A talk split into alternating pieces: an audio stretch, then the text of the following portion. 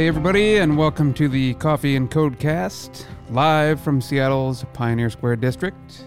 This is the Coffee and Codecast, a weekly live stream tech podcast where we talk about neither coffee or code. And I'm Kyle Johnson. And I'm Mike Sheehan. Today on the cast, an exciting topic to cover. This is from MIT's Technology Review Bill Gates' 10 breakthrough technologies. So we're going to get into that a little bit. Uh, follow up on some uh, show notes, and I'm sure Tesla news is probably in here somewhere, Kyle, if I'm not uh, Well, mistaken. yeah, maybe maybe some Tesla news. Excellent. I don't want to give anything away. We're going to spend a lot of our time on this breakthrough technology piece. It's really cool. A lot of good stuff in here. So uh, thanks for joining and send us your questions. Right on. Well, uh, let's start right off with uh, some interesting news here, actually, in the past week. I just added this to the notes. Maybe you haven't seen this yet or not. But uh, Mike joined my team here at the office. Fuck, man. Are you my boss now? Uh, well, I'm not your manager. Oh, okay. That's so, good. I mean, I can't really, I mean, I can tell you what to work on, but I really can't tell you what to do. I appreciate that. That's good. That's kind of how I like the arrangement to go. That's good. How's it, how, how, how's it going so far? Am I the overbearing asshole manager? Like, hit me straight. Are you? Are, I was going to ask you the same question. So am I Yes. the grumpy old man? Yeah. Yes. Yeah. It's been a little rough transition for me, but it's been good. It's been good. I like it, but it's been fucking rough. It's been a little difficult, Kyle. We had a quite a conversation before the show, and actually, I wish we would have been recording it because we had a really good conversation about kind of all the new guys that are on the team and all the new energy that they're bringing and that sort of thing. And uh, it's a really exciting time to be here, but it's also, uh, in some respects, a little bit of a frustrating time, especially for somebody who's new to the project, learning all these new technologies, uh, learning. A bunch of different things that, that, that you've got, had no exposure to in the past. So That's that's one of the joys of being a full stack developer, and it's the one constant. I would say we've been doing this what twenty years almost now, and um, throughout that time, technologies change, frameworks change and evolve. Brow- the browsers changed tremendously, and the problems have changed. But this but the problems don't go away, and I think that's what's interesting is that um, I think we mentioned last week, like this team now, we're trying to get this thing across the finish line, and we've got uh, nine uh, full time developers on this project that you're that you're leading. So it's a huge crew, a lot of moving parts, a lot of work. Um, but yeah, it's been a challenge just because you get comfortable on a particular thing. And so the last six months, I was working more middle tier in a traditional environment, and this is using some newer technology. So not all things are working well. And then to add a little more on top of that, I'm doing it all on my Mac instead of my Windows machine, and so just shit doesn't work like it's supposed to. that has created a little bit of complexity, but I, you know, I think that's fine. I think it's something that we should be working through anyway, because the idea of the whole product is to be able to be cross-platform, no problem. Um, so it is interesting that we are running into some of those issues. We don't have anybody here working on a Mac aside from you, so you are kind of uh, the guinea pig in terms of that. Yep. Um, so you are running into your fair share of issues that are a little bit unfortunate and, and giving you some frustration, but generally, to your point, like we have nine people working on the project, and like it's all I can do to keep everybody busy, keep everybody unblocked. Like it's it's definitely kept me busy. I, I don't get my hands on the code all that often anymore, but that's okay. Um, it's it's a really exciting time. We got a lot of people that are kind of really heavy go getters, and I definitely, like I said, appreciate the energy, and it's uh, it's really exciting. it's a fun environment to be in. There's a lot of cool stuff going on. When you get to be a team of that size, then all of a sudden, um, the the dynamic shifts because so much of what we've done in the past has been siloed, or there's a, one or two people working on something. Even if you're on the same project, usually like one guy's working on the back end piece, you're working on the front end, so you tag team stuff that way. But this is the a true uh, atmosphere where you're like you're all in the same space, kind of doing the same type of stuff, and so it's a fun, exciting thing.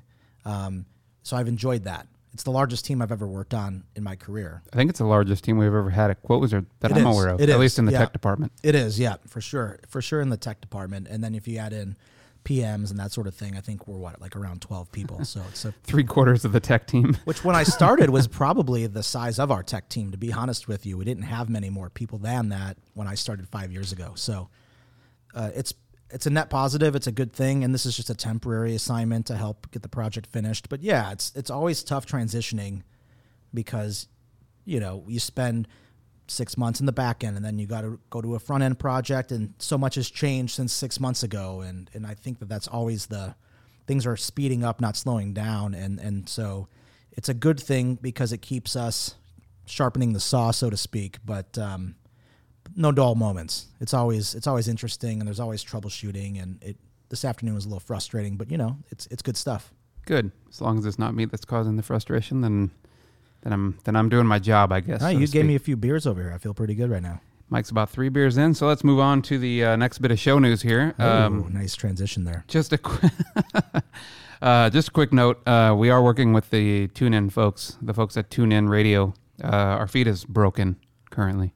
What's going So, on over there? They We ha- I had them demanding a update. ransom or something? I had them update the artwork uh, and some of the information for the show, um, and it seems that they broke the feed. So if you look at if you look at TuneIn Radio, and if that's where you uh, consume the podcast, you're gonna have to find something else for the time being. Uh, I do have an email in for them to correct the problem, but who knows when they're gonna get to that. So Right. Yeah. just a heads up on that. So, uh, on to some follow up, huh? Uh, uh, last week we talked a little bit about a monitor. You had a great idea. This was a couple weeks ago, actually. Uh, had a good idea for. We were talking about chargers. We talked about the Apple Power Mat, how that was.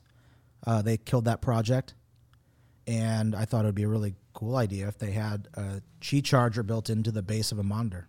Right. And we were going to patent that. We were going to make a million bucks. Yeah, I was getting ready to put my my fucking two weeks in, man, and uh, then you told me to hold off. Un- unsurprisingly, Dell has already beat us to the punch. Get out of here, dude. fucking Michael Dell, that son of a bitch. so you can already order these things from uh, from Dell. So if uh, you're interested in Qi charging on your wireless stand I do have a Dell actually, so or on your monitor stand, Yeah. Yeah, you for? could. Uh, that's a good question. I don't have any information on that. I just have an article here uh, regarding charging on the Dell. In this case, the U2417HJ monitor. Okay. You can do it. It's a, it's a support article. I, I didn't find any monitors that actually had the ability. Um, Getting the stand was is probably a little more difficult because they have their own proprietary mounting on the back. A lot of these things are VESA mounted. If you want to hang them on a wall, right? There's like a VESA. Is that the standard. square like with the four screws? That's kind Yes. of like the standard mount. So yeah, that would be like I think that's VESA 100 or 200. There's a few different 100, 200, 400 something along those lines, and there's different they're different hole configurations on the back, but they're all for wall mounting. The stand would be a little different, so that's not as universal. But um, yeah, I'll have to take a look at that and see. It would be nice to have one less accessory on the desk. I mean, I'm pretty lean right now, but it'd be nice to have that and just drop your phone on there, and there you go. But you better make sure that it fits with the monitor aesthetic that you have because you have a pretty you have a pretty nice looking. You giving me a hard time here? Well, I mean, it, it, you have a nice looking layout, man. I'm oh, it's Oh, clean, it's minimalistic. I like Yeah. it, but you don't want to like knock your like you know feng shui going on there. That is a very high concern of mine, so I would want to make sure that the aesthetic fit in first before I make any purchases. Hopefully, they have them in all kinds of different sizes and colors and Yeah, finishes. it is a good idea. I think it makes sense, uh, particularly because everybody now has, even Apple's caught up in the game and they have wireless charging. So why not? Yeah. But I do kind of like the angle. They don't have angles. They have an angle built in. Is that an extra accessory? You can get like Oh, so instead of laying flat, because most of the most of the stands are flat, Yeah. a flat base. Yep. So you would want it. You would want some kind of like a propped up version so that your phone would be looking at you. yeah, Yeah, yeah, that'd be cool. that would make sense too. Maybe that's our next angle. Maybe we go for that patent instead. Then the next thing would be you could put your iPad on that thing, That would and then you'd have a screen sitting underneath your screen. Yes. Yeah. Have you seen those news? This is kind of reminding me of this, but the Samsung phones now that they have um, charging, like peer to peer charging. Yes. So it's an output, right? So it can take an input Yes, wireless charge, but it can also be an output. that's right. Um, yes, that is an interesting thing. Um, and I have seen some articles recently that say the next iPhone is going to be able to do that same exact thing. I like the concept. It would be helpful if someone's down to nothing. Uh, well, you know, last week I had happy hour with my uh, good friend Pat, and his phone died at the end of the night, and so I got him an Uber to get out of get out of there. But we could have done that. We could have just put the phones together for five minutes. He had enough charge to get what he needed to get out of there. Right. Everybody carries around these gigantic battery bricks to recharge their phone, whereas you actually carry one all the time. Yeah, Like your phone battery's capacity is pretty large. So if you can help somebody out, give them, you know, 5% charge or something like that off of yours, that'd be fantastic. yeah, so, that makes sense. Yeah. That'd be kind of a cool thing. I like that. Yeah. Nice, dude. Well, okay, so that's some good follow up. Yeah. We have one more bit of follow up here. And, and I was a little bit concerned, you know, this week. As you are, like this is your main concern in life. well, the Tesla news was a little sparse this week. So I was a little Hmm. concerned that, you know, my streak was going to be broken. Yeah. Well, luckily, Fear not. yeah, exactly. There is some news, and it is follow up because we did talk about this. So, a couple episodes ago, you asked me what you do while you're charging your Tesla. Did I ask you this? You did ask me that. How drunk were you? I don't know. I made a couple beers, maybe. That's not really a whole lot. No, you asked like, okay, where do they put, where do they put these chargers? Are they in a place where you can do something or go out to eat or go to you know whatever? Yeah, because you were saying that even with well, there's new newer technologies out there, but in general, if you go to a supercharger station, it's about an hour or so. It could be depending upon the charge level. Yeah, so you might be there for a while. Right. Um, so what they announced this week was that with the Tesla Supercharger threes, which we've talked about previously, um, there's going to be a couple of updates. One one will be the speed of the charging. So number one, you won't have to be there as long. Nice. Um, number two will be that each of those chargers will provide its own free Wi-Fi access point. So now suddenly Built there's in. yeah, so you can connect to that from your Tesla. Maybe it's already automatic connected. I'm not sure how they're going to engineer that. However, the the interesting thing is that Elon tweeted this week that if you're in park and you're at one of these things, if you're connected to Wi-Fi, it's going to allow you via the screen to be able to stream uh, online content. So, in other words, you could stream in theory Netflix or Amazon Prime or something like that. So while you're sitting there, you have something to watch, something to do, something to look This at. This is a little bit like AirPlay technology.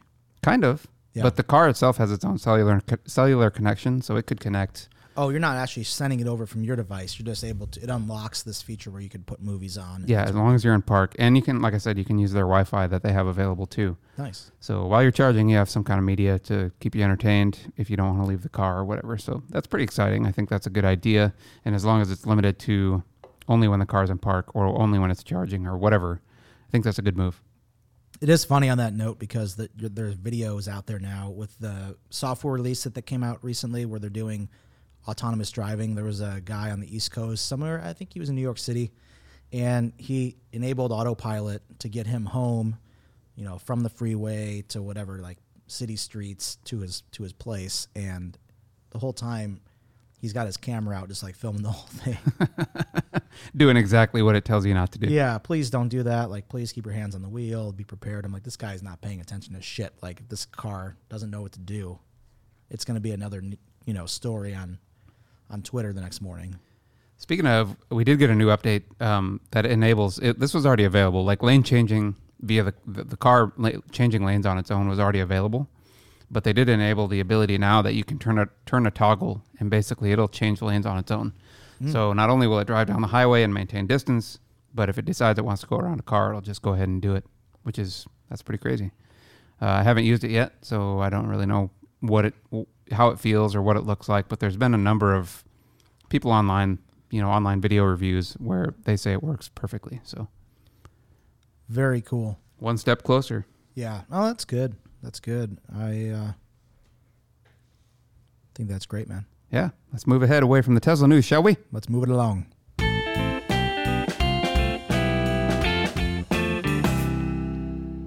All right, so we got a big topic here today. This is going to be probably the meat of the show. Yeah, I hope so. I would like to talk about some of these things in a little more detail. A lot of times, the topic, we don't have a lot of time to get into it. And so uh, I thought this was a great piece. I, I get a lot of publications and newspapers and that sort of thing. And I recently subscribed to the MIT Technology Review, trying to get some other tech news other than where I normally source it from online. And um, this seemed like a good option. By the way, it's not available on News Plus, so if you're looking to get that on Apple for nine ninety nine, better look elsewhere. But uh, so far, I've been really happy with this, and I got the first issue, and the topic of this is MIT's ten breakthrough technologies. So this is an article that Bill Gates wrote for for the publication, and um, really kind of a, some cross the board stuff. I mean, you've got healthcare, energy, um, agriculture, climate change. There's a lot of different, I mean, really all the current issues that we're facing right now, and and technologies that are in progress or have already arrived that are being tested right now that could really dramatically change the landscape of any of those disciplines. So, thought it was some fun stuff in here. I was reading through this the other day, and I said we should talk about this on the cast and and dive into it a little bit. Yeah, when you put this on the notes and I started reading through it, it's uh, there's a lot of really interesting things. Some things that I already knew about that are pretty, you know, fairly obvious, and then some of them that are kind of way out there, and I was just like, wow, this could be like really, really game changing in terms of uh, the way the world works. So um, we'll go through these one by one by one. If you want to follow along, you can hit it up on https www.technologyreview.com slash lists slash technologies slash 2019. That'll give you the same list that we're looking at.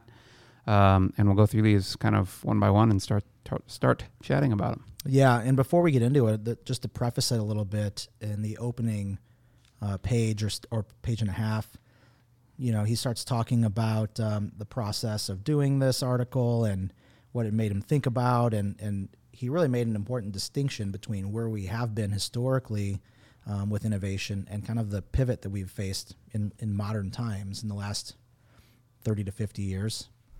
And so much of he talks about the plow, and so like originally, like that was a big innovation, you know, whereas before it was all by hand and you could only go so fast and do so much. And then like the invention of the plow, like now all of a sudden you can do more, more seeds planted, more crops, more food for everybody. And so that was a huge innovation, right? And so much of it was about uh, really like quantity, like how can we squeeze more with the same amount of time? And um, up until very recently, like we've we've done a lot of that. We really maximized efficiencies, and so we're not that we can't do more of that, but we've done a really nice job progressing along those lines. And now there's this shift of going from quantity to quality of life. And so he's talking about, like, for example, life expectancy went from 34 years in 1913 uh, to 60 years in 1973 and 71 today. So, I mean, we've more than doubled life expectancy within about 100 years, 105 years. And so now it's about quality of life. So what do you do for that? And so some of these topics really address how we can enhance that. So so let's just go ahead and get started on the first one. So the first one uh, is just titled Robot Dexterity, which is fairly self-explanatory. Um, what you see probably traditionally is you see like the um, what is it? Is it Toshiba? Who's the who's the robot manufacturer that you always see walking around? Oh, there's the Dactyl is the one that I'm thinking of, right? Uh, there's a the upright one that that you always see like in the demo is like oh he'll be jumping over something or he'll be walking straight or whatever looks like looks like an animal or some kind of like it's four legged yeah so you you see a lot of these things and like yeah they're cool. They can walk. They can jump over an obstacle or whatever. Like they can do kind of some basic things which is cool and we're making progress and every day they're getting a little bit better but like once you throw like something that it doesn't expect into the mix like suddenly they fall over or in this case they kind of use more of like the the factory assembly line example, right? They they talk about well, you know, in a car assembly line, a robot can do a precision thing like many many many times over. Move this from A to B, yeah, and hold it here, and let you know something else will screw it in or something. And like as long as that car or whatever it is working on is in the exact position that it's supposed to be in, great, everything works fantastic, right? Yes. Move move it a half an inch or change the part or or any variable that's in that whole equation and the thing there's no intelligence behind it. It's just doing what's programmed to do. Turn here grab this and move it 90 degrees. Right. So i think what this what this guy's talking about is basically that in the next well these are both these are all for 2019 right? Wasn't that part of the this this one's pretty soon. This is a few years out but it's like three to five uh, not too far away. But there's been some good progress made with with ai and other technologies to make it smart. And so they, yeah, they had they had the demonstration that they were talking about was was with robot dexterity, and so um, they have a robot that you know taught itself to flip a toy block in its fingers, and that's a really difficult problem to solve. Um, and they kind of hacked it. They had a hacky way of doing this where they like you know let AI kind of come in and account for the imperfection of, of what it was doing. So it's not just trying to follow instructions now, but there's some variability there that it can learn from, and it was able to figure out how to manipulate this thing in in ways that before would have just dropped the thing and and that's it. Which is in and that that's an interesting example because like there's so many things that could go wrong as you flip something through your fingers, right? Like the the way that the thing is angled, the way that it falls, the gravity that affects it, how it comes off your finger. I mean, there's a million different scenarios that it has to learn and be able to understand. And so I think that's going to be a common thread through a lot of these things is kind of AI and machine learning are going to be a common theme. Uh, but yeah, I think the they're coming along and, and they're trying they're getting these things figured out slowly but surely. It's just a matter of can they put them all together end to end. Like they can make them do all these like one off things, right? Like, oh, now I can make this robot stand up and avoid obstacles. Oh, now I can make this robot flip a flip a coin in its in its hand or a block in its hand, right? But can it learn to do these things like more than just like this one stupid trick, right? Yeah, that's right. Think about Amazon warehouses and how fun it is to work in one of those places if you talk to people that are in there in that environment and the heat and everything else and, and just the it's just a very physical job and, and not a lot of breaks and not a lot of pay. Um, this is a, a task that a robot traditionally has been very poor at because it requires some thought. I mean, it's it's not a lot, but some. Like, go to this location, grab this. Oh, it's over on the right side a little bit. It's not quite where I thought it was.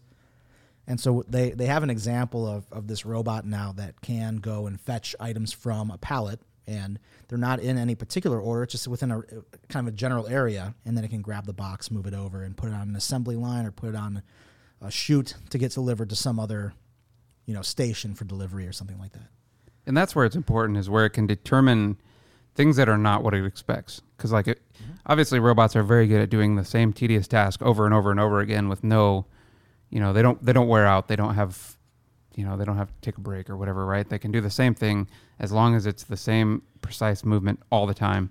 But once you give it anything that's out of the realm of what it expects now it fails. So if a robot can now learn and understand like oh my world is not perfect anymore now you've opened up the world to to just crazy crazy things. Like if you can suddenly like not have to have everything be precise be like within a millimeter precision right in the the the robot can just kind of walk up to its environment and say, "Oh, I know what to do. Here's this thing that I have to complete. Uh, I can complete it and not have to be in some precise measured." Well, I think a little bit about one of my favorite jobs that I've ever had. I've, I've talked about this is like when I worked at UPS, and I was a hub sorter there back in the early 2000s.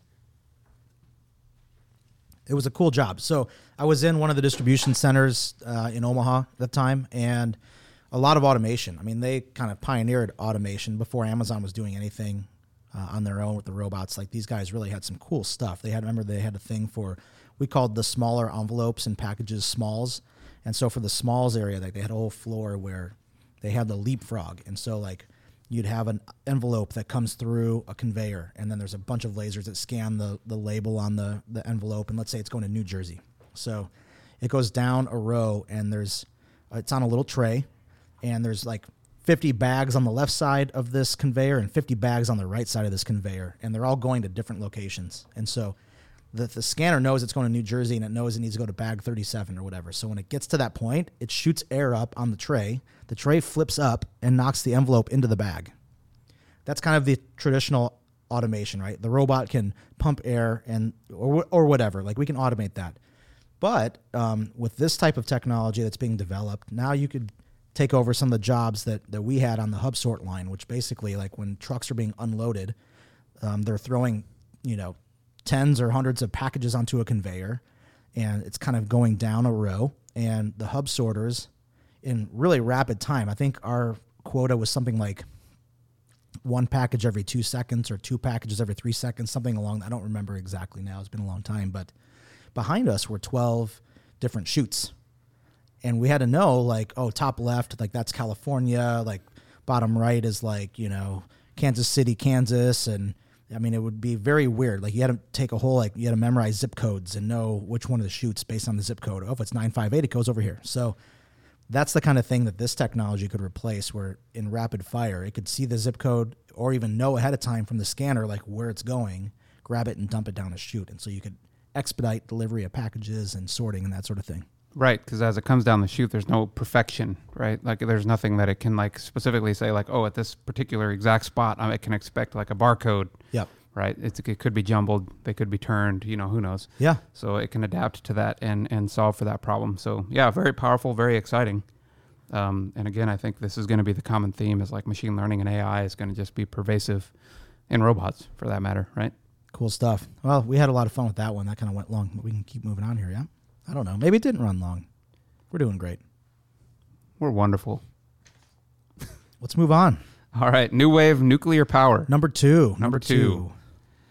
So, yeah, why don't you kick us one off? So this one is basically dealing with a new type of more more or less what is it? Nuclear fission. Yeah, there are two types. I don't understand this very well, but there's fission and fusion. And from what I know, fission is there's more innovation happening right now in the fission space, and fusion is still a harder problem to solve. Yeah. So as I understand this, it's basically they're creating smaller. They're they're creating smaller reactors that, that are basically not able to melt down in the traditional way that you would think of nuclear power. So much much much safer, um, and can cr- create uh, incredible amounts of energy compared to what a traditional nuclear reactor, as we know them today, can produce. Right. So I think it's something on the magnitude of like what ten times. Well, I I don't know about that. I thought it was the other way because they're talking Oh, about other way. small, small reactors. I thought Okay. because the traditional reactors are like a thousand megawatts, and then you have all kinds of issues with like meltdowns and scary shit happens. But um, but I know that this, and maybe I missed this somewhere, but I know that like some of the smaller ones they're working on are like tens of megawatts, and so at that point, you know, it's like these are miniaturized reactors, and there's really a low financial, low safety risk because there's just not the same magnitude of stuff of radiation that could get out. Yeah, yeah, yeah. You're right. I, I misread. It was the other way around. So they makes they're much smaller, uh, produce obviously much less power. Um, yeah, tens of megawatts, whereas a, a traditional nuclear reactor is is what thousand megawatts, something like that. But they're getting ready to put some of these things into the grid. There are a few companies out there uh, like Terrestrial Energy, TerraPower, a few others, and they're working on putting this type of energy into the grid as early as next year. And the other thing too that's that's important about these is they don't create high level nuclear waste that has to be stored, which is a big problem now. Like you have to put you have to take the the the spent rods, right? And you have to store them underground probably in some bunker for what? Hundreds of years, I think, or thousands of years. I can't remember exactly what the, the lifespan on one of those is, but it's it's an absurd amount of time. There's a facility in Colorado that's in the, buried deep in a mountain. That's where they put a lot of this nuclear waste Yep. because it's so impenetrable that the radiation can't seep out at that point. Yeah. So the good thing about this is that the public is expected to not have any kind of you know resistance to it because there's not it doesn't have a lot of the downsides that a traditional nuclear reactor might have. So could be a very adoptable technology, but it's also you know this one says that this could be like a breakthrough in 2019. Uh, it also does say that nobody expects it potentially before like 2030. So I think like maybe the ability to make these reactors could happen potentially this year. Like they could have that breakthrough, but appa- apparently this has also been something that like is perpetually always like right on the horizon. Like oh, we're almost there. Oh, we're almost there. We're al- almost there, right? And they just haven't ever make it. Haven't ever made it. But apparently they're very close. Um, if they do get it working, then you know they could put it out, get it in the Yep. in the stream, and and maybe by 2030 we could be utilizing uh, nuclear fission, right? I think this is very interesting. I was doing some uh, YouTube, you know, casual YouTube watching the other day, and I wasn't As you do. I got through all the chiropractor back cracking going on, and uh, I thought it was kind of neat. They were talking about the Cold War and how um, post World War II, during that time, uh, the race to nuclear right was was was huge, and so the U.S. was at the forefront of that technology with like the, the you know the atomic bomb, and then they started looking at other ways that they could develop nuclear powered technologies. And so I didn't realize this, but in 1955, they were doing a lot of experiments up in the Northwest, in Idaho, even around um, nuclear powered airplanes. I had never heard of this before, but they had taken and retrofitted some aircraft, and they were doing it for a few years, like 55 to 59 or something like that. They were just testing facets of the technology. They didn't actually have a like a nuclear powered plane, but they were trying to measure the amount of radiation leak and all that stuff. Like how would they do it? And actually managed to get an aircraft into uh, some test flights that was was nuclear powered. They discontinued it because there were a lot of problems and it was imperfect. And I think there was even a lot of radiation that was still spewing out of it And a risk of crashing. yeah, there were a lot of concerns. It was a crazy idea, but a lot of this technology was born out of that at that time, and so it's very interesting. Like you think about this being a, a new, uh, a lot of new innovations, but this is stuff that's been going on now for seventy years or more, and uh, we've really learned how to harness that and perfect it over time. And here's going to be another common theme of these items through this list is miniaturization, right? Miniaturization and localization.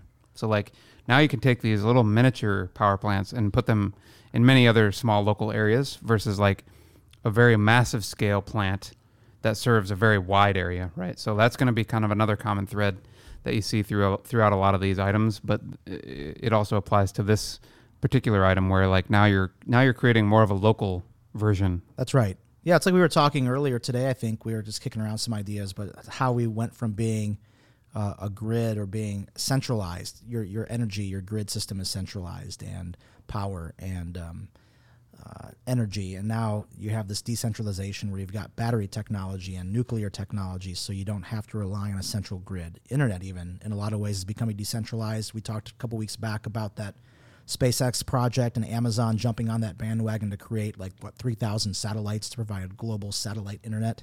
Right. And so, you know, it's it's taking on a new level of sophistication, but we're getting uh, smaller and we're getting decentralized to where it's really harder to break this thing, bring this thing down. Right.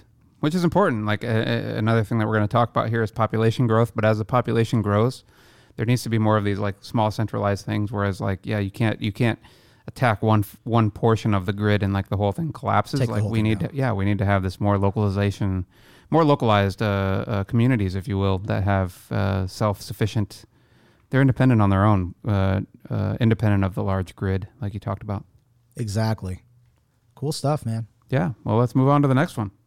Number three is predicting preemies. This is a healthcare one. This is really interesting, man. So, um, this is and this this has like overtones of Theranos for me because Theranos is on the brain. I've been watching, you know, um, Elizabeth Holmes documentary and 2020 stuff, but but this is legit. Suppose this should be legit. So check your sources. Um, but yeah, like uh, the idea here being that well, first of all, 15 million babies born prematurely every year, and it's the leading cause of death for children under age five.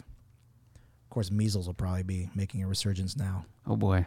Anti-vaxxers. Um, anti-vaxxers. Get your kids vaxxed. Vax them. I might lose a few people for that. Oh, oh. Um, this is very cool. So this is a this is a, around blood testing, and so there's new methods out there for simple blood tests to predict if a pregnant woman is at risk of giving birth prematurely. This is crazy. So this reminds me a lot of like I remember hearing like many years ago where like they were able to take and test like I don't know, various cancer cells or something like that, or human cells or something like that, and like reverse them, reverse course, and like basically make them attack other cells or something like that. Or maybe it right, wasn't yes. even cancer, maybe it was, I don't know, but whatever. It was just crazy. Like, this is like, they're basically taking non, what was the deal? It's like non blood cells. They're like kind of like waste cells, right? Well, this, yeah, this is like what genetic mutations that it's looking for here. and um, it's a quick, cheap ten dollar assessment that you can do. I mean, this is kind of crazy too. It's it's really accessible. It's looking for defects like in the DNA, uh, um, key indicators they found that are in premature preterm birth.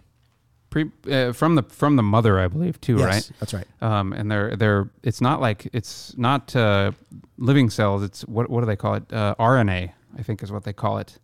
Um, and that, that's what they're looking for, right? Oh, that regulates, yeah, regulates gene expression, how much of a protein is produced from a gene. Yeah, and so through that they can detect uh, indicators for premature birth and start taking action quite early to like prevent or to slow down how quickly the baby will uh, be born. Yeah, and they can. There are preventative measures they can take to uh, try to slow that process down to keep the baby in, you know, in longer and um, give the child a better chance to live. I think that's huge. That's a that's a big deal. Um, and yeah, I didn't realize I didn't I didn't I missed the ten dollars uh, for the test. Like that's that's a no brainer. Why wouldn't you do it? Yeah, yeah, it's going to be just a routine procedure that I imagine you'd go through at that point. Everybody would do that. It's about five years away, so it's not uh, readily available yet, but it's close. It's in a startup phase, so I would assume there's got to be some more testing and more regulatory approval and all that kind of thing. I'm sure definitely on the cusp of something there. I think that's good. Awesome stuff. Isn't man. the United States like the, the leading, uh, the leader in like baby deaths? No way, really? thought it was something. There, there's some pretty bad stats about stuff like that where the United States leads some pretty some pretty bad categories where you would think that we would be doing pretty well. Yeah, healthcare is fat zero. yeah, that'd be one of them. Well, this would be related to healthcare. So there you go. Debt, Yeah. fucking National debt. negative ten trillion. Nah, we'll pay that back. No Chump problem. change, man. Yeah. Chump change. It's my old boss used to say. Chump change. All right, well, let's move on to the next one. So the next one is um, another miniaturization item. Yeah, this thing looks cool, man. They got some wacky photo on here. So this is uh, basically taking a miniaturized pill that contains a camera Yeah, that would travel through your gut. That's right. Gut probe in a pill. It's so called, and it's actually testing in infants uh, this year. Right. So it's swallowable. Swallowable. They don't test in rats anymore. They're testing infants, I guess now. Go straight to the source, man. kind of the new thing now. Yeah. Okay. So basically, it doesn't require anesthesia. Uh, just a swallowable pill that'll pass through, right? Just like anything else. Right. Exactly. um, and take photos as it goes through. So, um, yeah, like you said, used in children, used in anybody. It's um it's not just a pill though, it's like tethered. So it actually has a little string attached and there's like little miniature microscopes inside this device that can uh you know, send images to to a console with a monitor so you can see what's going on. And uh yeah, this thing's it's really cool. Uh you can image the entire surface of the digestive tract at the resolution of a single cell. So it's not just a camera. I mean, this thing is a high resolution It's device. like a microscope, Absolutely. right? Multiples, they say in here. Yeah. And so it has the ability to screen for some types of cancers as it goes down, like right esophageal, esophageal, is that how you say it? Esophageal cancer, Mm-hmm. um, and other things. So I mean, it, it has a number of different uses that can be utilized for. Um, infant testing is planned for next year. No, this year. This year. This already, year. Yeah, so it's already year. being utilized. Yes, that's right. It's right around the corner. It Which is be huge. happening today, right? It could be happening right now somewhere in Boston. Somebody's swallowing one of these little Mass cameras. Gen. Well, they talk about this other thing too. I'd never heard of this before. EED, they say, is environmental enteric dysfunction is one of the costliest diseases. I've never heard of this before. I had never heard of this either. What is it? I don't know. It's uh, EED, man. but this is one of the um, solutions for detecting that as well. Like this is something that they can do to to um, it's. I guess it's more widespread in poor countries and it has to deal with um, you know malnourishment and that sort of thing. But um, not really sure what the cause is or how it can be prevented or treated. But this will provide some additional research. They can see things that they probably previously couldn't see before. So yeah, it sounds tool. like EED is one of those things that nobody really knows what causes it. Uh, it says it's a rare chronic skin disorder characterized by skin nodules. Uh, and I apparently have to click for more information, but there you go. Send us your email address and we'll add you to our uh, newsletter. There you go. All right, so continuing on in the healthcare vein, so that's three in a row here. Oh, hang on a second. Uh oh. I got I gotta address this this right here. Dave Lester, still working. No time for a quick mug. Oh man, Well, let me get you a mug here right now. There you go, buddy. Actually, there's a real one here. I think you need another. Thank you. I'm telling him right now. I thought you were a regular podcast listener. He's supposed to be our biggest fan, right? That's what he told me. He said he was a big fan. Hmm. Listened to all the episodes. Oh boy, oh, he feels really bad now. I think. Maybe you got to do something here, and, and maybe at Fuel we need to get the cast bro- live broadcast He doesn't. Fuel. Uh, that would be a huge distraction and a waste of time. okay. that would I think that'd be super fun, but uh but no, if I did that, then nothing would get done. It would be fun to do something like this. We talked about having that at the office before, right? Like having, you know, uh, coworkers and people that were interested in how we do this thing, like come on uh, Yeah. over and watch and, and Have a live studio audience, kind of speak. Yeah, exactly. So, um, oh, he's still texting me now, like no no consideration that this is this is live. He's like, oh, well, maybe we can hang out later. What's going on? I told you I was busy tonight. So yeah, I don't know. It'd be fun to do something like that. It'd be fun to do a live deal, and I uh, maybe one day if we we have aspirations, right? We have aspirations. I'll leave it at that. And if we did go out into the other part of the company meeting space and changed our location and got some video cameras, sky's the limit, buddy. Whatever we want to do, we can do it. That's right. So let's move on to the next item here uh, custom cancer vaccines. So this, This thing's ridiculous, man. This is crazy. So this one Uh, it- it's kind of what I was describing earlier, but a little bit more uh, specific. So they're basically creating a vaccine that's custom to your particular type of cancer, That's right. the cancer genes or whatever you want to say that are applicable to your type of cancer, and it, it basically is attacking only those particular cells. It's, That's it's, right. it's taking your immunity, your immune system, and using your immune system to attack those cancer cells. Yeah, traditional uh, therapies, right, involve involve uh, more general radiation type therapy, Which kills everything. Yeah, good and bad, and that's why you have like hair loss and all kinds of other horrible side effects that come from that. and why you're tired all the time because like basically your it's, immune yeah, it's killing everything Yeah, th- this is very targeted just to the cancer cells itself, and so uh, the whole process is pretty simple but extremely complex, right? I mean, they they biopsy the tumor, they'll analyze and sequence the DNA, and they will take that information and very quickly create a vaccine that will um, be delivered back to the hospital. Boom, administer that to you, uh, you know, multiple treatments, and then um, time is of the essence. That's kind of the key. They got to do it quickly. Right so this is uh, a trial already right um, Yeah, there's and, a, and they're trying to expand it, it looks like so they've, they're trying to work with 10, 10 different types of cancers that's right. uh, and they're trying to enroll an additional 560 people uh, around the globe to try and uh, to participate in the studies of this uh, particular vaccine.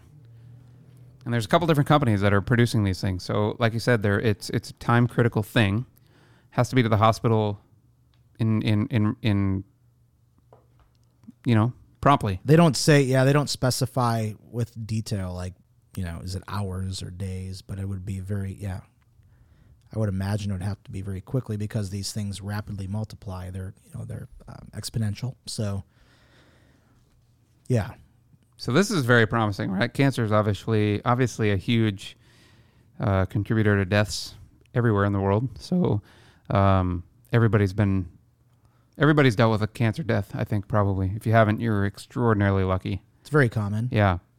So having a vaccine, uh, even the beginnings of a vaccine, even even like the possibility is is something huge uh, on the horizon. That's not something that has ever been like even close to being a possibility. Like they've had some they've had some ideas where like they can do some targeted things where yeah it'll kill like everything in a in a given area or you know it might even you might they might even have something similar to this where they where they kind of mutate something and it goes in and it kills a lot more than just the, the cancer but uh, they've never had it where it specifically is able to target some kind of uh, uh, antibody in the in the in the in the body. You remember, um, this is bringing me back a little ways now, but when we were at the Nebraska Medical Center back in early 2000s, mid 2000, like 2005, they I don't remember the technology now, but they had something along those lines what you're descri- describing where they could target. They, it was a laser. oh I can't remember the name of it now. Like some kind of laser guided. I remember it being a big deal like it had a specific name like they had some product name for it Yeah, there was a whole product name behind it, and what they would do is, I mean, they kind of like would get the telemetry of like where these cancer cells were in your body and take very precise measurements, and then this laser would go in. It was like some kind of beam radiation or beam there. I can't remember now, but yeah, I mean, it was still the same idea. Like you're killing whatever it comes into contact with, but it would be very precise and Yes. just like isolate a very small area uh, of your cells. Yeah, the damage was minimalized. I remember that, and and it was basically because it yeah it could it could shoot the radiation in like such a precise pattern that it could alleviate uh, damaging surrounding tissue at least as much as possible. So you look at it like from a calculus, like this is just a very narrow, like a very small, um, you know, radiation, like a micro-sized radiation. But this, this the vaccine thing is very interesting here, and a lot of this is just be, it's come out of the Human Genome Project, which in what 2008, so like five, yeah, five years after that was what they say it began to take shape in 2008. Five years after that genome project was completed, and then they had the first sequence of a cancerous tumor cell. So once they identify what that looked like, now they're able to be very precise about what they're attacking. So big advancement. and and not to attack it with some third party foreign object to attack it with your own body which i think is important your own immune system is doing the doing the correction of the cancer cells which is i think that's probably the best thing you could possibly ask for is that your own body is destroying the things that are that are poisoning you. Huge. Yeah. All right. Well, let's move on to the next thing. I think you're very excited about this. Oh, dude, I get excited about this stuff. Oh, man. we've talked about this already on the show at least one time, probably a couple times. Oh boy. I could go for a burger right now too. Oh, Not really. burger I've been place right across the street. We can make Just that kidding, happen. dude. I've been eating some teriyaki all fucking afternoon. I'm good. This is the cow-free burger. yeah, cow free burger. So, um, we've talked about Impossible Foods a, a lot in the last few weeks because I just think this is phenomenal. I love it because the big news story on April 1st was that Burger King was going to be getting a deal with Impossible to do an Impossible Whopper. So, this is their uh, the their particular methodology right now is plant is plant based. So they're able to they figured out they've isolated proteins um, that make meat taste like meat, like some of those qualities. They've isolated those those things, and they've found a way to reproduce those in plants. And so what you get is a product that looks like meat, tastes like meat, has nothing to do with meat. It doesn't have anything to do with cattle or livestock or the emissions or any of those things. So, idea here is that population of the world is booming, right? We're eating more meat than we've ever ate before. Yes. uh, you can't sustain it. Like it's just not a sustainable practice. Um, and so, in a way, in an effort to look for alternatives, we're, we're we're looking to plants as a possible substitute, right? That's the first step. The second step will be lab grown, and that's something that's a little further out, um, not too far, a couple years.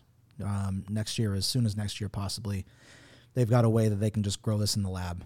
So you get to that kind of scale, and that'll revolutionize everything. Bill Gates is um, an investor in Impossible Foods as well. But go check it out. I mean, just go to YouTube and, and search Impossible Foods. They've got some really cool demos of the plant, the facility. They'll walk you through the whole thing, show you what they're doing. This is huge, and it's starting. I mean, it's it's obvious to me that it's when you start seeing um, uh, fast food chains and and like we we mentioned before, uh, White Castle was one of the early adopters. Red Robin. It's in all the red. Well, yeah, it's in all the Red Robins now, and so you know it's kind of a side by side. It's a it's a complement to the menu. Like you can, if you're a vegetarian or you have other dietary restrictions, then you can get the Impossible Burger instead. But it's going to get to a point where you don't even have an option. I believe you're just going to have a burger, and where it's sourced from doesn't fucking matter because it tastes like a burger. Yeah. So some interesting stats, and I'm just going to read here verbatim. It says, depending upon the animal, producing a pound of meat protein with Western industrial industrialized methods requires four to 25 percent more water, six to 17 times more land, and six to 20 times more fossil fuels than producing a pound of plant protein. So that's pretty huge. That's a like just switching strictly to a plant protein product is that's a huge difference. which is just the first step for these uh, these guys. Massive difference, and the content, the quality of, of the product is better. I don't want to say healthy because I don't know that burgers are really a healthy food item. Some people would argue that, I'm sure. yeah, but um, there's a, a significant reduction in fat content that you get from this while still maintaining flavor and uh, lower cholesterol. So I think the thing to understand here too is like that that they are not prescribing that we should only go to a plant what do you want to call it a plant meat diet, right? They're they're basically saying like look, people are not going to stop eating meat. That's not going to happen. Yeah, It's just never going to happen. So they're like what we need to do is we need to supplement uh, as much as we possibly can with plant-based products uh, to quit destroying the planet in such a rapid fashion. So right. That's what they're trying to do here and and keep it at the the closest possible uh, taste profile as as they can because like I think we were talking a week or two ago the Whopper product they're they're, claiming that you won't be able to determine the difference right Exactly, and the, and there's a video on YouTube that goes through this whole thing, and I would recommend you watching it if you haven't already done so. But they do. They the this reporter goes out to St. Louis where they're trialing the Burger King Whopper, and he goes and grabs one and brings it back to the lab, and they do a comparison, and it looks the same. You put the whole thing together and take a bite out of it, and the consistency is the same, the texture is the same. So yeah, for all intents and purposes, you're eating the same thing, and people that were in Burger King testing the quality control of the food could not easily discern the difference between the Impossible Whopper and the regular Whopper that they make.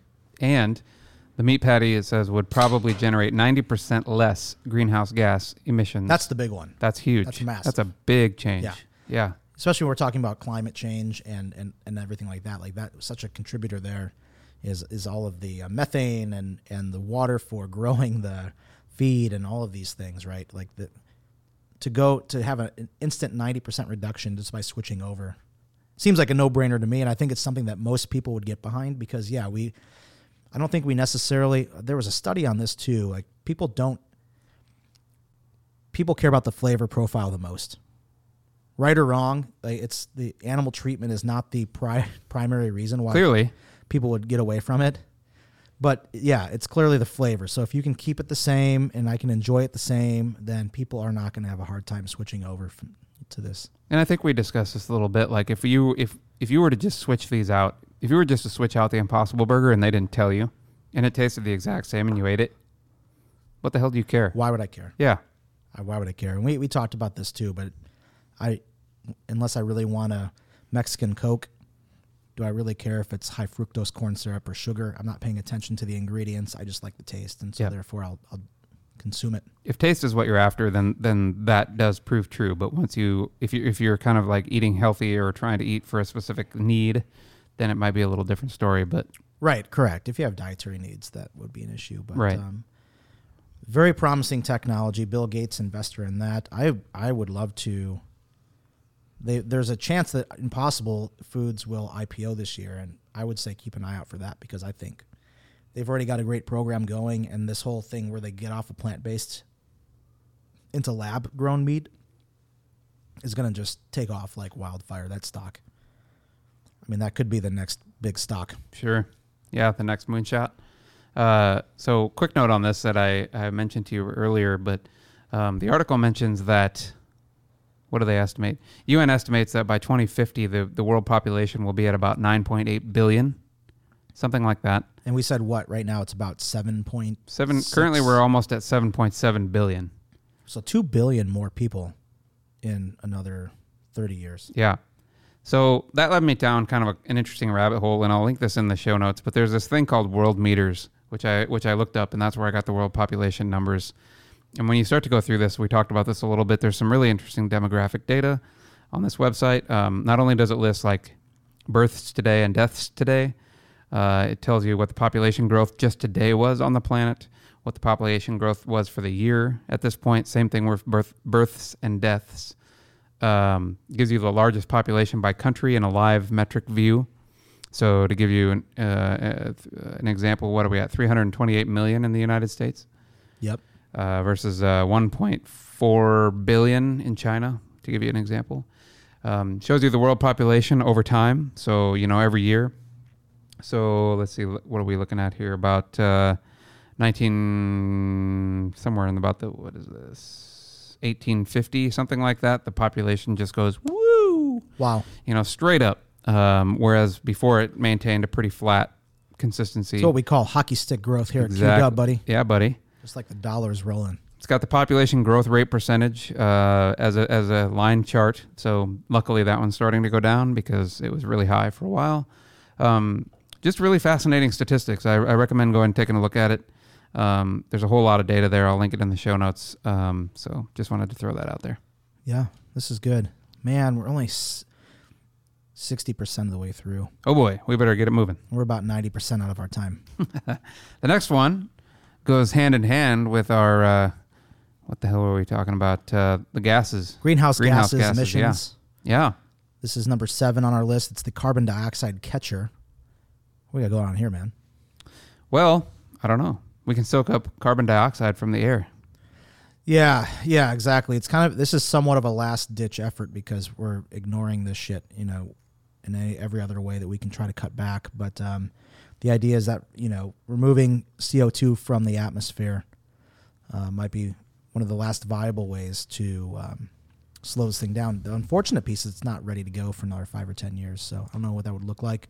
Massive pumps in the air that are sucking. Uh, sucking emissions out, and then you got to figure out what to do with those emissions once you capture them too. So do you convert it into some kind of fuel or energy source, or what do you do from there, That'd be the ideal possibility. But our good friend uh, Elon, Mr. Musk? Mr. Musk, if you will, uh, Sir Musk, Why doesn't he put these into each, each Tesla? Why don't we just have a carbon scoop on each Tesla? Just instead of having a pipe, a tailpipe, you know, just like sucks in carbon emissions and does something with that. that'd be fantastic. Uh, fr- from what he relayed, because he's talked about this in a couple different uh, press conferences that he's done. The once you've untapped carbon from the ground, it's incredibly expensive and difficult to re-harness it or recontain it. Hmm. Which is what this article starts to talk about, right? Like it's incredibly expensive, or at least traditionally they thought it was.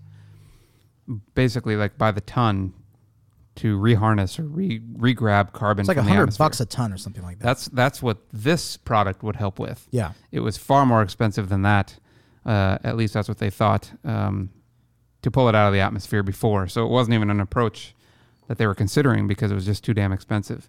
Whereas this now brings it down to hundred dollars a ton, which maybe is a bit more of a, a possibility that they could potentially look at in terms of, of ways to fix the problem.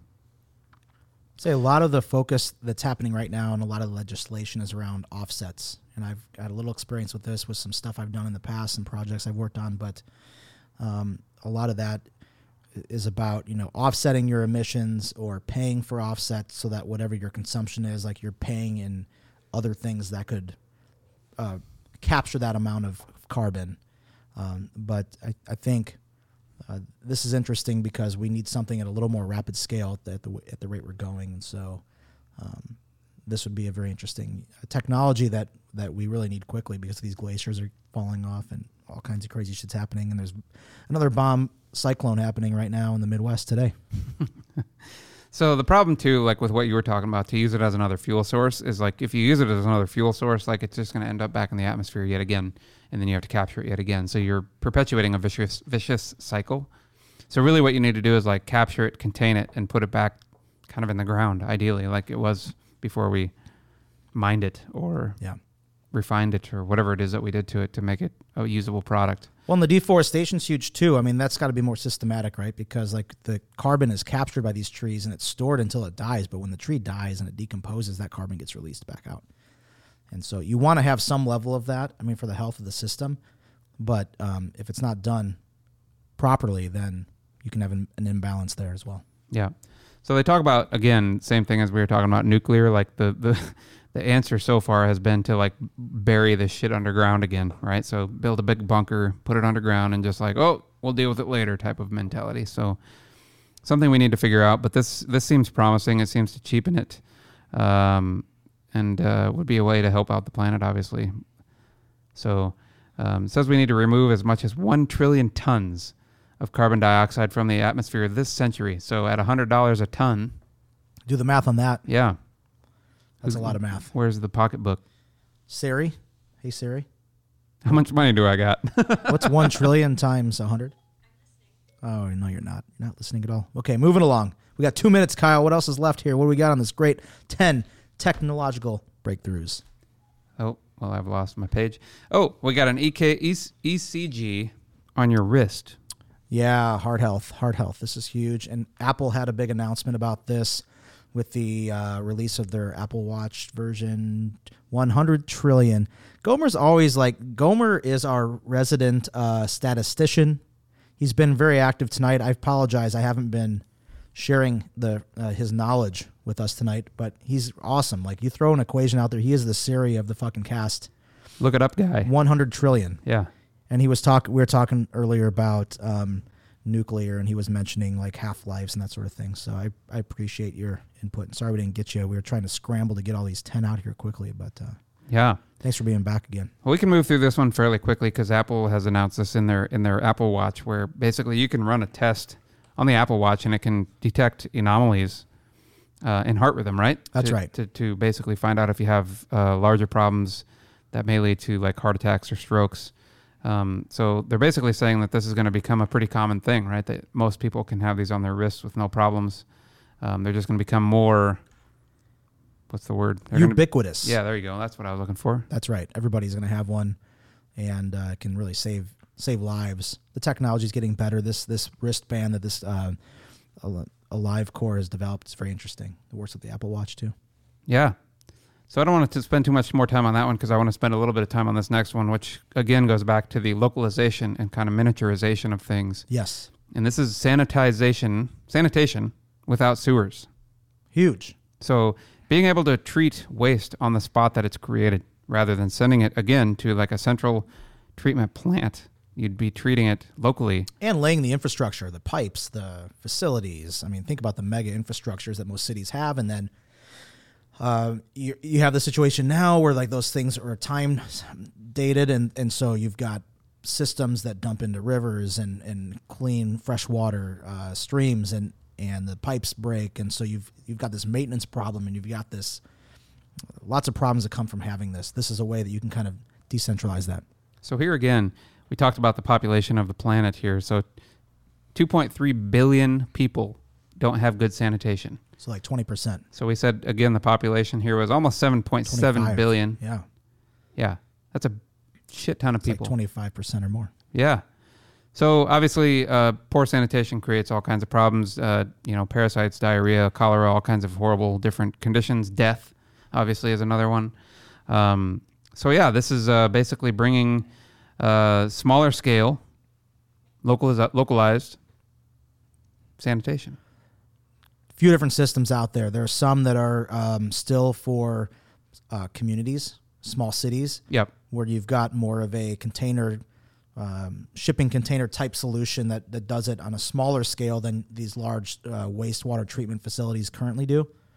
And then there are some uh, interesting technologies that are even more portable than that, where it's just like within the toilet itself Yeah. To filter that out. So there's different types of prototypes that are that are mentioned here. One is like a toilet-sized looking uh, device that can filter out certain things. There's one that's more of like a shipping container size uh, that can kind of sanitize and take take care of things and output you know different different products like maybe compost or fertilizer or something like that.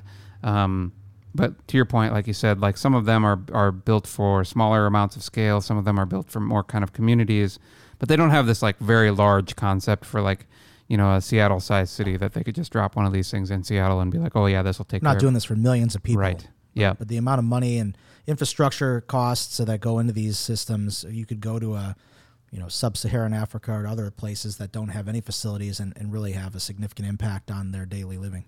Right. So I think this is super important. I think this is huge for the world again as the population balloons. We need more of this. We need more smaller uh, areas, not not connected to a centralized position. Uh, it just makes us more redundant, more uh, more safe, more whatever the word you want to look for is. But yeah, More sanitized. yeah, more more cleanly. Hmm, I like that. Yeah, Last but not least, not a lot to say about this, but this is interesting too. this It's one's just, pretty obvious. you know, a, the improvement of AI assistants, right? We we know how it is now having Google or Siri or Alexa in the home. And I was just talking to Allie about this today because she says, "Is your Alexa as dumb as mine?" And I ask it this thing and it doesn't understand, and it kind of repeats shit back to me. And I think, uh, you know, what they're talking about here is like just advancements that Google and well, actually Alibaba too, Chinese um, influence on AI to. Uh, you're going to see AI shift from just a kind of a one way, hey, ask, answer this question to more of a dialogue. And the and the speech is going to be more fluid, right? It's going to be instead of like I can answer like Siri, just answer to you like I'm sorry, I don't understand what you meant right now, And right? then you got to start over again. or but I mean it's going to sound much more natural. It's going to sound like an actual person talking to you versus Yeah. like a robot. So it's, like all going to come together eventually. yeah, that's right. Yeah. So I think that's cool. Uh, some of the earlier ones I think were more impactful. I mean, this is certainly fun stuff. I, I have one, I like it. But um, a lot of good stuff here in this episode. Wow, we barely packed it in. I thought we were going to have extra time. We never do have extra. Why do I always think that? We never have extra time. Well, you had a, four beers tonight, so you were kind of gabby. I got a lot to say. All right. Well, uh, as always, the Coffee Code Cast is recorded from Seattle, Washington, every Wednesday at 9 p.m. Eastern, 6 p.m. Pacific. Join us at www.coffeecodecast.com/live. Our podcast artwork is provided by Yerne the Gentle Giant. Check out more of his illustrative work at www.coffeecodecast.com slash gentlegiant. If you have a question, want to reach out to us like Gomer did, Thanks, Gomer. Hit us up on Slack or at Twitter at CoffeeCodecast, or you can use the good old email at coffeecodecast at gmail.com. We're working on the TuneIn Radio, but the podcast is available on iTunes, Spotify, Stitcher, Google Play Music, or wherever it is you get your podcasts. You can find more episodes and uh, everything else you want to read about the show at www.coffeecodecast.com. Thanks everybody for listening, and uh, you know, if you want to do us a solid, let it, let somebody let a friend know about us. Thanks for listening.